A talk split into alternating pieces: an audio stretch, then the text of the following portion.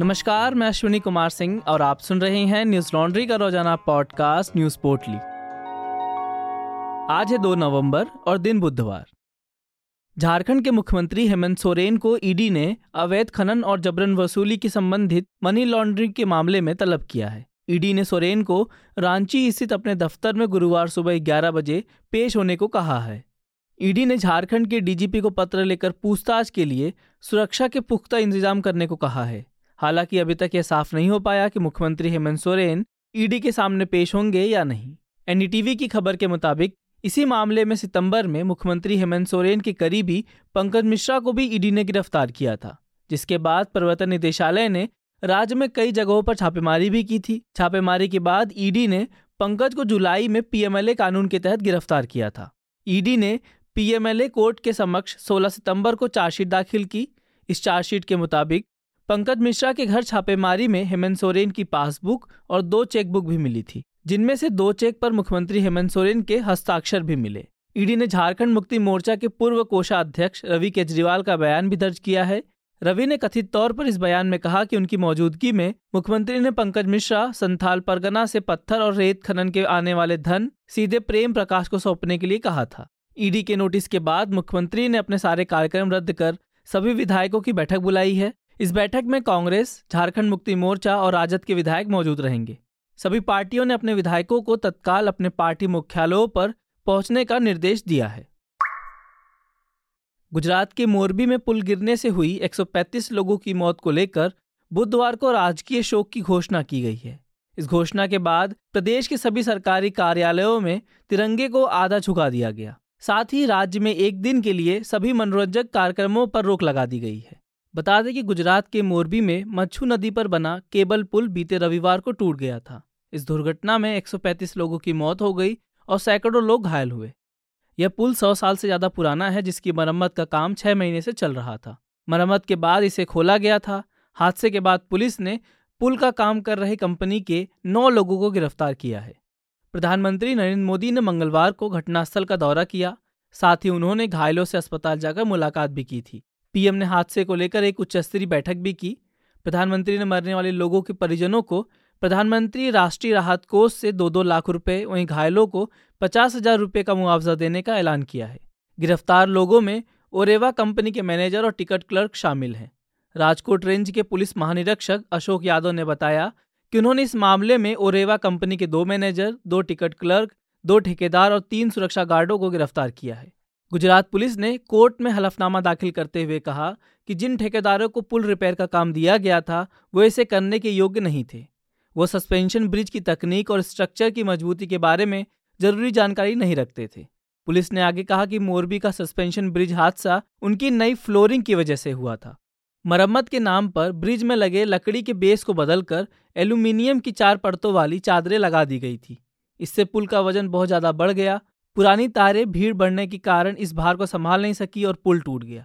Morbi court ने पुल हादसे की सुनवाई करते हुए नौ में से चार आरोपियों को चार दिन की पुलिस हिरासत में और बाकी पाँच लोगों को न्यायिक हिरासत में भेज दिया। इस हादसे के कारणों की जाँच फ़िलहाल जारी है। केंद्र सरकार ने एक बार फिर सुप्रीम कोर्ट से उन राज्यों में हिंदुओं को अल्पसंख्यक का दर्जा देने की बात पर विचार विमर्श के लिए समय मांगा है, जहाँ पर उनकी संख्या दूसरे मत के लोगों से कम है। केंद्र का कहना है कि यह मामला बेहद संवेदनशील है और इसके प्रभाव दूरगामी होंगे। सरकार ने बताया कि अब तक चौदह राज्यों और तीन केंद्र शासित प्रदेशों ने अपने विचार केंद्र को भेजे हैं। केंद्र सरकार ने हलफनामा दाखिल कर कहा, कुछ राज्य सरकारों ने मामले में सभी हितधारकों के साथ व्यापक परामर्श करने के लिए अतिरिक्त समय का अनुरोध किया है। केंद्र सरकार ने कहा कि पंजाब, मिजोरम, मेघालय, मणिपुर, उड़ीसा, उत्तराखंड, नागालैंड, हिमाचल प्रदेश, गुजरात, गोवा, पश्चिम बंगाल त्रिपुरा, उत्तर प्रदेश, तमिलनाडु, लद्दाख, दादरा और नगर हवेली, दमन और दीव और चंडीगढ़ ने मामले में अपने विचार पेश किए हैं। याचिकाकर्ताओं ने परामर्श प्रक्रिया की वैधता पर संदेह जताते हुए कहा, मामले में फैसले के बाद केंद्र अब किसी को अल्पसंख्यक के रूप में अधिसूचित नहीं कर सकता। राष्ट्रीय अल्पसंख्यक आयोग अधिनियम उन्नीस सौ बानबे के तहत जो भी विचार विमर्श किया जा सकता है, वह किसी राज्य में किसी को भी अल्पसंख्यक दर्जा देने की पुष्टि नहीं कर सकता। इस मामले में कोर्ट ने केंद्र सरकार को छह महीने का समय दिया है। इससे पहले जुलाई में इस मामले की सुनवाई के दौरान सुप्रीम कोर्ट ने टिप्पणी करते हुए कहा था कि किसी भी समुदाय के धार्मिक और भाषाई अल्पसंख्यक का दर्जा राज्य की आबादी के आधार पर राज्यवार निर्धारित होना चाहिए। अगर मिजोरम और नागालैंड में बहुसंख्यक ईसाइयों को अल्पसंख्यक का दर्जा दिया जाए या पंजाब में सिखों को अल्पसंख्यक समुदाय माना जाए तो यह न्याय का मज़ाक उड़ाने जैसा होगा। मेघालय हाई कोर्ट ने कहा कि अगर प्रेमी प्रेमिका सहमति से शारीरिक संबंध बनाते हैं तो उसे यौन हिंसा के रूप में नहीं देखा जा सकता। कोर्ट ने यह फैसला एक नाबालिग लड़की की माँ द्वारा दायर याचिका पर सुनाया। लड़की की माँ ने एक नाबालिग लड़के के खिलाफ शिकायत दर्ज कराई थी, जिसके बाद पुलिस ने पॉक्सो अधिनियम की धारा पाँच एल ए बटा छह के तहत मामला दर्ज कर आरोपी लड़के को हिरासत में ले लिया था। आरोपी के वकील ने कोर्ट को बताया कि नाबालिग ने सीआरपीसी की धारा एक और एक सौ इकसठ के तहत अपने बयान में कहा कि लड़का उसका प्रेमी है और उन्होंने अपने मर्ज़ी से शारीरिक संबंध बनाए। यह सिर्फ़ प्यार का मामला है, इसमें कानून के प्रतिबंधों से अनजान दो नाबालिगों ने प्यार किया और शारीरिक संबंध बनाए। जस्टिस डब्ल्यू डी एंग दो की बेंच ने आरोपी के खिलाफ पॉक्सो मामले को खारिज करते हुए कहा, ऐसे मामले में जहाँ एक बच्ची और एक बालिग व्यक्ति के बीच प्रेम संबंध होता है, वहाँ यौन उत्पीड़न के अपराध का अभियोजन चलाया जा सकता है।